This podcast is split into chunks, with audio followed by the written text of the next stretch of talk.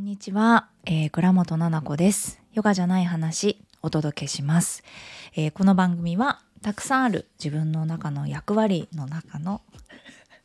じゃない自分が暮らしの中で見つけた新しい気づきをゆるくお話ししていく番組です。皆さん、2023年もたくさん聞いていただいてありがとうございました。いや、本当にありがとうございます。あの、今更なんだけど、私ポッドキャストいろいろ聞くことあるんですけどね。こんなさしょうもない ちょっとしょうもないというかこんななんか趣味配信みたいな人がもう何百人もさ聞いてくださってるってどういう現象？ねえ。何がいいのかしら？なんか本当にこのポッドキャストが一番ななこさんのコンテンツの中で好きですってね。あのインスタグラムとかさ。多分 YouTube とかそういうことの中でということだと思うんだけれど言ってくださることが多いんですよ。なんでだろうね。あの声で話すっていう方がこう近い感じがするからでしょうかね。だから内容が割とこうプライベートじゃないですか。私のことって日々日常何があったかっていうことだと思うのでなんかこういう気持ちになるためにはこういう行動しとった方がいいですよとかなんか買ってよかったものはこんなものでとかスキンケアってこういうふうにやっててとかあまりそういう誰かの得になる話ってしてないような気がしていて私がどちらかというとその価値があるかないかみたいなところでえっと潜在的に判断をしやすい人間だと思うのでえ大丈夫かな？ためになってなさすぎて平気そうみたいな思うことが多くて。でも振り返ってみて今年ね再生回数とかはいあのフォロワーさんの数とかあの全部のねスタンド FM を含め Apple Podcast とかさいやありがたいなと思ってます。本当に嬉しいね。うん結構私のライフスタイルの中でこのポッドキャストで話すっていうのとかすごい整理の時間にもなっているし頭の中のね。あとは声に自分の声に出して話すっていうことって癒しにもなるんでしょうね。言われたのこの間。菜々子さんが声を出すっていうことはもうもはや趣味なんでって。占い師さんに言われたのね。え本当ですかって。でそれねその占い師さんね半年に1回しかお会いしないんだけれどもあの会うたび結構もう34回言われてるのね。なんか声を出すなんか喋るとかがもうお金になったりとかその喋るっていうことを求めてるっていう感じなんですよ周りの人がって。あえあ私あのポッドキャストやっててみたいな「あそうなんですね」何も言ってないので何やってるか「あそうなんですね。すごい合ってます」とか。でこの間はね声に出して話すあの歌うといい歌うっていうか「あ」とか「う」とか声をただ出すっていうこととか喉を使う喉に菜々子さんってほくろがありますからすごくこう天からのなんて言ってたかなそういう人なんですよねもうみたいな。言霊がね会うたび会うたび声に乗せてこう出てくるというか。なのでって「えー、そうですか」って。前回よりまして言霊がねすごいです話すととか言って「ああそうなんですか」で私ポッドキャストやってるんですけどその半年に1回なので「あそうなんですか。素敵です。合ってますすごく」って。うん言ってくださっててさ。私もこのポッドキャストさ何年もやっててどこからもお金ももらってないけれども楽しいからね。やっててこの間一番思ったのが実はポッドキャスト聞いてますみたいな。な何で来られたのかな？LINE かな？LINE 公式とかやってるんですけど私。公式 LINE をね。登録していただけると、まあ、全部の最新の情報みたいなのが携帯に届くじゃないですか。インスタグラムだと、あ、もう気づかないうちに新しい投稿5投稿もしてるとかよくあるじゃないですか。インスタ見る時間もみんな極力減らしたいでしょ？だから見る人減ってきててさ、情報がたどり着かないっていうことがあるんですよね。発信者側だと特にそれを感じていて、そう、だからよかったらね、公式 LINE 登録してください。あの、私全然送んないので。よくあの、なんか満月ですよとか送ってくださる人私楽しみに見てるからね登録してる人結構多いんだけど週に5回とか6回とか送んないですね1ヶ月に何回だろうそのレベルです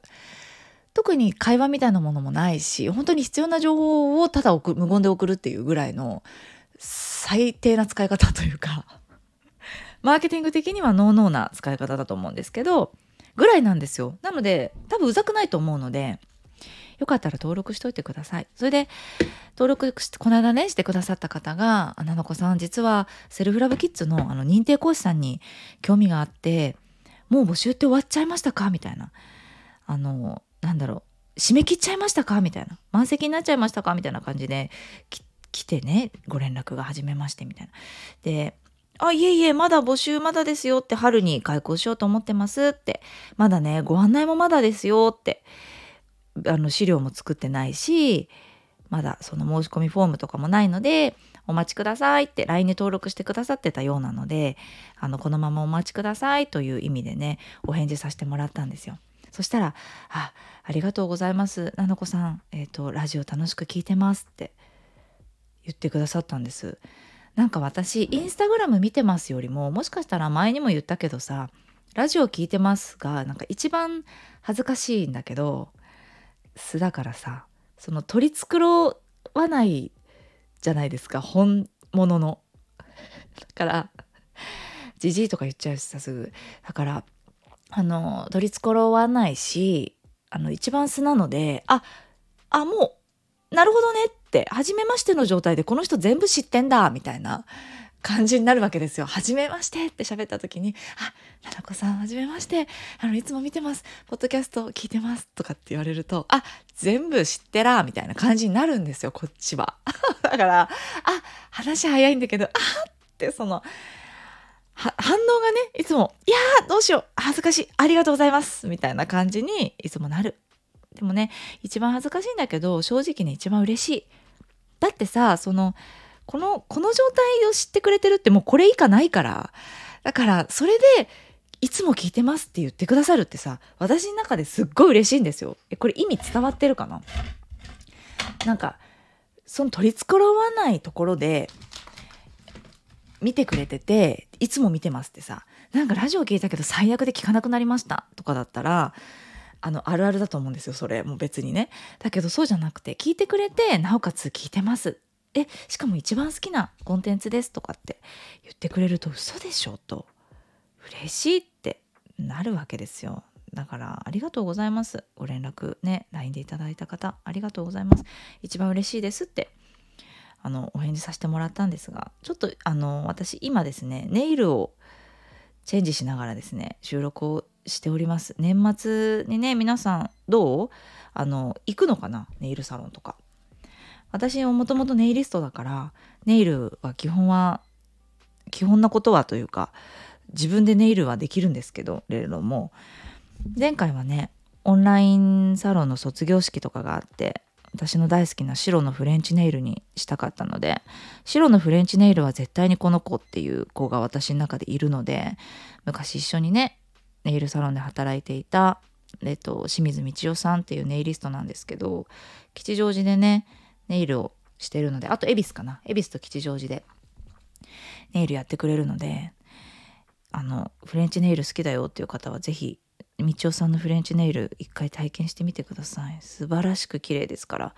フレンチネイルって奥深いんですよね。そう。だけどカーブとかさ、いろいろ難しいんだけれど、すごい上手なんですよ。ね。で、お友達、大好きなお友達なので、もうネイリストの時代からお姉ちゃんみたいにあの思ってて私は慕わせてもらっていてそう男気があってね素敵な方なんですよそうだなので今ちょっとネイルしながら配信してますからシュッシュとかあのシャッシャとかピッとかピピピッとかなるかもしれないですけどあの気にせず聞いててください。そうそんなこんなで2023年もねたくさんの方に聞いていただけたなっていうところから始めていこうかなと思うんですがもうどうでしたか？ちょっと振り返りみたいにしちゃう？みーちゃん出るの？はーい。そう。なんか2023年どうでしたか？しいたけ占いって知ってますか？皆さん。しいたけさんの占い私も好きで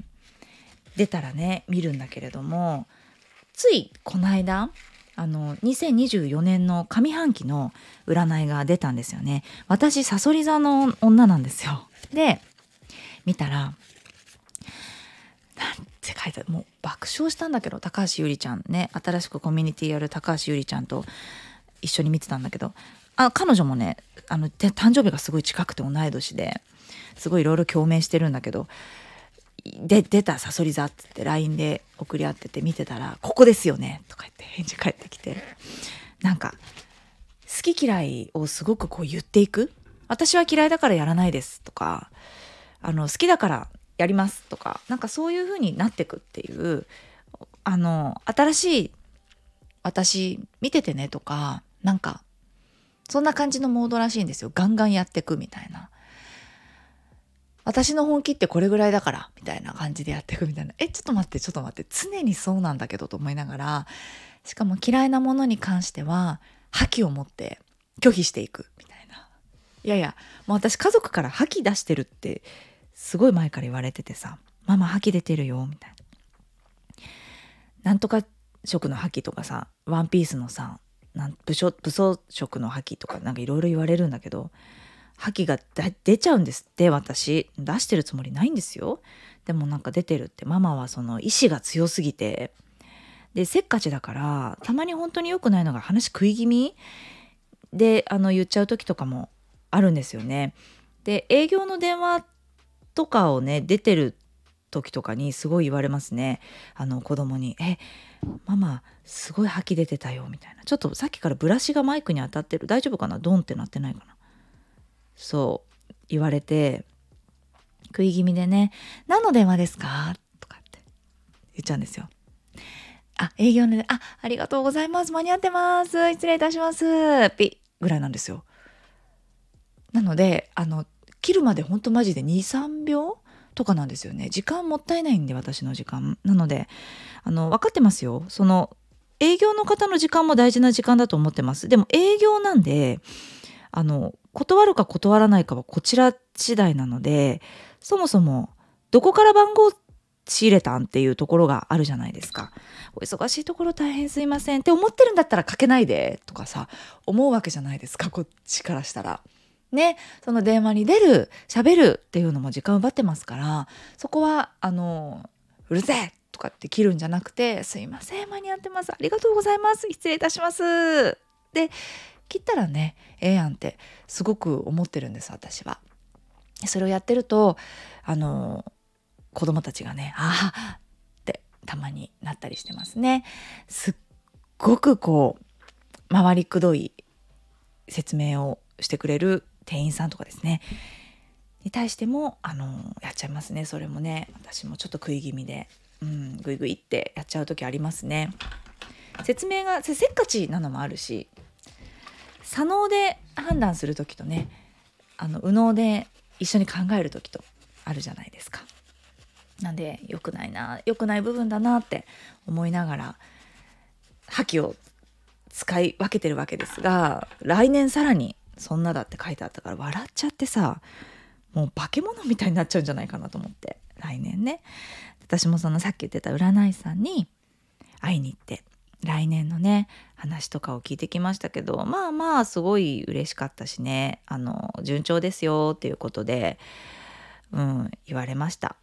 順調なんか何歳までかな？なんか40歳ぐらいまであの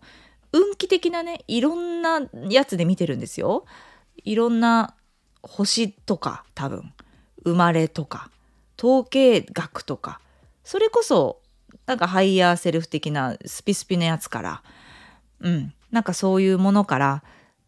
考えてみても40歳まではあの何て言うのかな止まる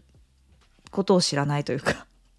やるのかなと思うんであとね4年ぐらいはわーっと思うように走っていいんだなっていう確認ができたのですごい良かったなって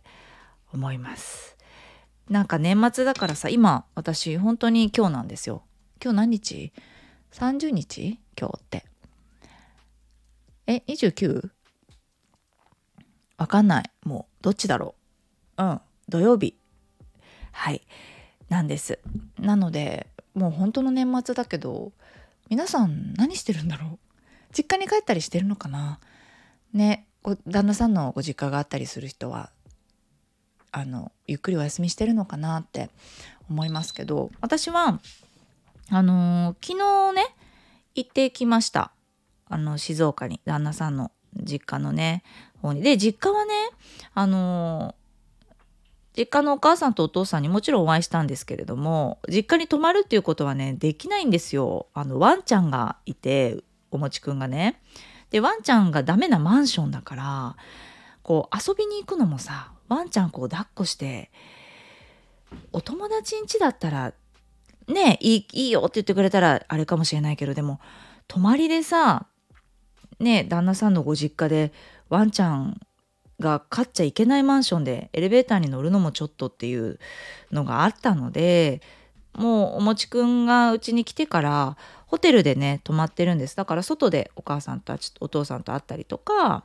お父さんもお母さんもお店やってるのでそこにお顔出したりとかねご飯食べに行ったりとかそんな感じで年末過ごすのでがっつり年末年始家に帰るっていうことはねなくなったんですよ。そう。でパパも今日全然仕事行ってますし私も今日仕事なのでそうでねちょっとやっちゃったなと思ったのがあのえこの話したっけな？あのパパがね私に連絡してきてね、年末。その話したか。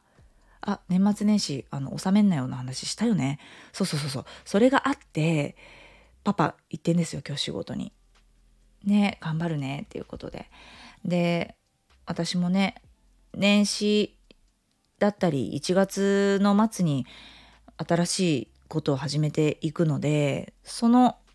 準備があったりとかね。あとは新しいそのお仕事部屋も買ったお仕事部屋もありますからそこの準備をしたりとかいろいろ忙しくって全然仕事はねあのー、仕事納めっていうのがないですねできるだけ極力あのー、パーティーみたいなものもないし忘年会もなくってコツコツと家を作り来年に向けて今世の中やえっとなんか止まってる時に動きやすいことってあったりしますから。またそっち始まったらそっちやんなきゃいけなかったりするので、ね、お仕事、会社のことだったりとか、なんか作りためておくものだったりとか、書き溜めておくものだったりとか、そういうことがたくさんありますので、仕事ってね、いくらでもありますから、自分で考えればね。なので、収めないっていうね、ブラック企業で、あの、やらせていただいてます。で、これ聞いてですね、あの、やばい、収めちゃったっていう人はですね、全然問題ないです。それでいいと思ってます。私が、でもこ、これを経験してね、あの、思ったのが、あ、すごい仕事好きなんだなっていうのと、収まるような仕事してないんだなっていうふうに思いました。だって、なんかどっかに行ってさ、自分の仕事量が決まっていて、てそれをやる。例えばですけどヨガだったらヨガの先生レッスンをやって終わるっていうさそれ収まるじゃないですか。もうレッスンがないもんね。それがなくって私なんか来年4月のことを今日やってますから4月にあのアプローチすることを今まとめて、えっと、流れを確認してとかっていうのをやってそれを準備していてね今。でそうそう。だから、そういうことが、その苦じゃないというか、いやいやそのやってないんですよね。もう自分のやりたいことが実現できてるから仕事、お金をもらえてるので、え、なんて言ったらいいんだろう。私が今やってる仕事ってそうなんだなってすごく認識したというか、今回のことで。やりたいっていうことをやらせてもらえてる。それでお金がもらえてる。あ、やりたいことをやってて仕事になってんだっていうのがすごい分かったわけ。だから、やりたいことやんないで、今。年末年始だから。って言われてるようなもんなので、そう、本を読む、本を読んだりとか、うん、なんかそういう時間と変わんないんですよね。私が何かを作るとか、次のことを考えるっていうのって、自分がすごく幸せな行動なので、あありがたいな、改めてって思いました。皆さんにとってはどうだっただろう？仕事とプライベートとかね両立が難しいなっていう人もいたかもしれないけれども私はね今回そういうふうに思った、うん、自分のこの生活を見ていてそういうふうに思思いましたね。でパパにも改めてあの子供に行ってすごい1年で何百万ってかかったりするかもしれないじゃないですかこれから。わかんないけどうちはね私立とか行ってないので学校ね普通の学校なんですけどなのでそんなにすごい教育では今はお金かかってないけどね今後どうなるかわからないから子供2人分にかかるお金っていうのがあの稼ぐのって今じゃないっていうパパに。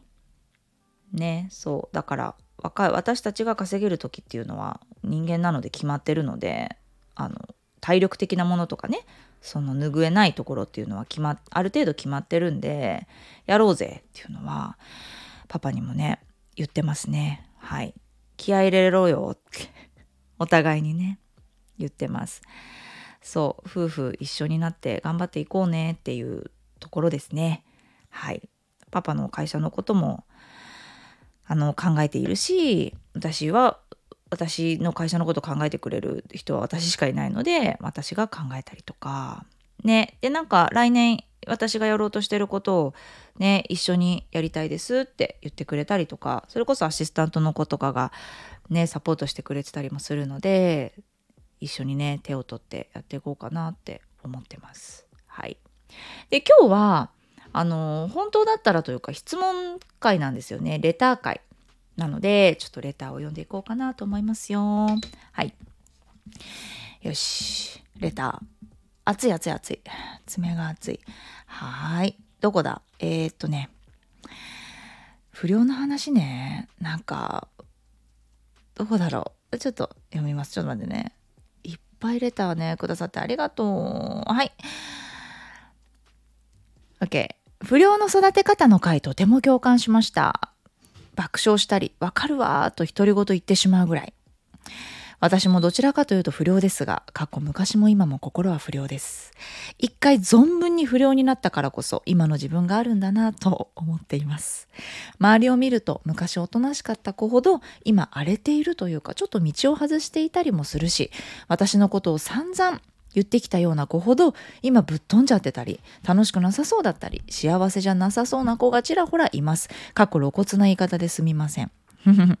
不良だった頃は周りに迷惑をかけてたと思いますので今は自分を支えてくれている周りの人たちの支えになって恩返ししたいなと思っています。ななこさんのラジオいつも聞いて元気をいただいてます。ありがとうございます。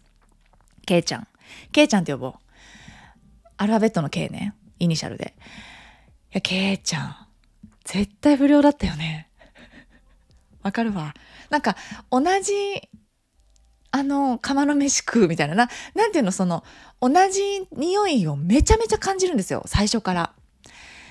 あの、ギャルってさ、もっとギャルわかるしさ、不良ってもっと不良わかるじゃないですか。なんかそんな感じ、そのバイブスが不良っていうか、その一回めっちゃやっってたんやなっていうのが分かる子っているじゃないですか。そんな感じ。そう、だから、あ、あの、あ、バイブスが合うなっていうふうにすごく思ってましたね。でもちょっとわかるわかる。なんか、一回、やるっていうのすごい大事ですよね。うん、それ感じたことあった。なんか私も。お母さんと、全然今は普通に話せるし、うちは家族は今はねなんか会話したくないとかそういうの全然なくってお母さんに対しての不満とかってすごくもう認知できてるんですよね。だしお母さんにも言ったこともあるしそれをこういうとこが嫌なんだよとかこういう風な扱いすんなよとかうるせえとかねとにかく細けえとかねしつけとかそういうことってすごくお母さんに不良だった時代ってとんでもない口の利き方ね。ごめんなさいお母さん、えっと、しながら言ったことってあったし、うん、でお母さんもそれ聞いているしさ。お母さんのことを泣かせたり泣かせられたりとかいろんなことをやっぱぶつかったんですよね。あの未熟な表現の仕方で。それはね本当に今考えてもさ恥ずかしいしかなくてさ肯定しないよそれは。なんかあんなことお母さんにしてよかったとかって思わないけどごめんなさい。未熟で私があんな言い方しなくてもよかったねって思うけどきっとそれお母さんも多分思ってるはずでなんかお母さんも子育て大変で奈々ちゃんに対してあんな言い方しなくてもよかったねって思ってることもあると思うんですよ。実際に言われたこともあったしね。そう。だからお互いさ人間と人間だからそういうことってあるじゃないですか。あんな言い方しちゃってごめんとかさ失敗しちゃったあんな態度しちゃって傷つけたねとかって人間だからあるなって思っててそこの許容もねできるんですよ。傷ついてるし傷つけてるから。気持ちがわかるというかそうお互い様だよねだったり心の中で思ってたことあんなぶつけ方しかできなかったけどあの言えてよかったであんなことをしたしされたしだからなんか今お母さんの痛みだったりとかああなんか育ててくれてありがとうあんなこと言ったけどいまだに「花ちゃん」って優しくしてくれてありがとうとかさそういう思いも出てくるわけ。ずっとこのドロッとしたものが腹の中にあるっていうものないのよ。ぶつけたし、ね、あの兄弟でも分かち合うとお母さんってこういうことあるよねとかさ。お母さんと別の兄弟も言ってると思うのよ奈々ちゃんってこういうとこあるよねとかさ。その口から出すその声にしてさ出すって嫌だと思ってること不満だったりとかそのあの家族のことでだけでもないのよ。不良って世間に対してや先生に対してとかもそうだけど一回その出す自分の中から溜め込んでいるとやっぱりその処理の仕方がわからないし私よく想像するのがヘドロみたいにさ排水口の。なんか時間が経てば経つほどさあのドロドロっとなってくるのよね、うん、だから出すってやっぱ大事だなって不良ってさ出してるじゃん。めちゃめちゃ。そのさ出し方がさうん。なんかこう未熟なんだよね。不満があるから世の中とかに。うん。で不満があるからってさやっぱ強さを持ってさ弱いのにさ立ち向かってこうとかって思ってさ出し方下手だったりさしちゃうわけでしょ。ね。でもだから私も前に言った心の中の不良っていうのがいるのかなと思ってて実際不良なみたいなことを喋れとかなんかそういうことじゃなくてあなたの中にもいるよねっていうその不満なこととか気に食わないこととかってあるよねって気に食わないこととかって気に食わねえって自分の中で思ってるっていうことがなんか一番大事なのかなと思うそれの投げ方はさもう不良じゃないじゃんそのもう若くないからなんか「うるせえ!」とかってさ「黙れ!」とかってさそんな他人とかさ言わないわけだからねだから出し方それぞれあるけどああうるせえなってさ心の中でさ思ってるとかさ自分の中にそういう気持ちがあっちゃダメだとかって思ってるとやっぱ辛くなっちゃうからどうしても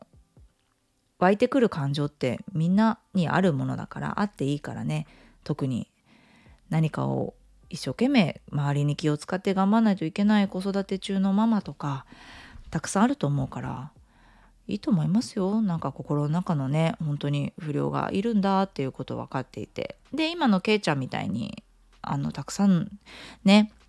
あの迷惑をかけてたと思うからって。だからねそういう気持ちがわかるじゃん。支えたいなとかさ。ああそういう時期ってあるよね。とかさ。どうにもならないやさぐれた時期。わかるぞとかさ。なるじゃん。なったことがあるってわかるじゃん。なったことあればわかるじゃんって感じ。うん、なんかいまだにそれがこう発散できないとモヤモヤっとするけれども一回出しちゃえってね。思ったりもしますよ。その方法が私ダンスとかもそうだったかなと思うわ。あんまりお母さんとか家族と仲良くできなかった時ってすごいダンス大好きでダンスやってたから自分の何クソっていうのをダンスで表現してたりとか踊ってる時だけがすごく楽しくて自分を自分として認めてあげることができたあ私楽しいことやってて嬉しいって発散にもなれたしそれこそ五感を使ってさあのダンスって踊るじゃないですか。五感じゃないか。聞く体運動神経かね。そう。でもいろんなものを表現する時に自分の感覚を信じてね。で自分のことが自分を見てっていう感じじゃないとあまりパフォーマンスってできないのかなって思うのでそう。そういう気持ちに慣れてたっていうことで自己肯定できてたのかなって今思うわ。なんか何かそういうものがね大人になってもあればいいのかなと思ったりしました。本当は、えーと、もう一つレター読みたかったんですがちょっと時間がね長々の長になってしまったので はい、この辺りで終わりにしていこうかなと思います。また改めてになりますが、えー、2023年もたくさんこのねヨガじゃない話聞いていただけて、えー、とっても嬉しい気持ちです。ありがとうございます、えー、先日ねオンラインサロンが終わりましたがこのねラジオがあのすごく楽しみで続けてくれるから嬉しいっていう風なお声もたくさんいただいていてですね。なんかそういう風に言っていただけて嬉しいなと思います。このポッドキャストはねやめずにずっと続けていきますのでよかったらこちらでつながっていただけたら嬉しいなと思ってます。はい。ではではまたお会いしましょう。今年も一年皆さんお疲れ様でした。よく頑張りましたね。本当よく頑張ったね。ではでは来年もまた皆さんのねペースであの本当にね誰かと比べることなくねあの人の人生歩けないから自分と比べてあの人の方がキラキラ見えたりするようにできてるんで人間ってね。はいそういう時はもうミュートです。うんミュートしてね。自分の人生見ていきましょう自分の目で。そっちの方が楽しいと思います。はい。なので今年はどうだったかな？来年はどうしたいかなってあの考える日だと思うんですよ。違う？みんな。うん、のんびり考えるんだと思うんですが私は来年こんな風になりたいっていうのをひたすら今日書こうと思います。書いて。あのできる限りねバーッと書いていくっていうのを毎年やるんですけど来年はこんな自分でありたいとかこんな風これを叶えたいとかね全部書きますね。はいそんな日にしたいと思います。皆さんまた2024年お会いしましょう。では、良いお年をお過ごしください。お迎えください。ではでは、ありがとうございます。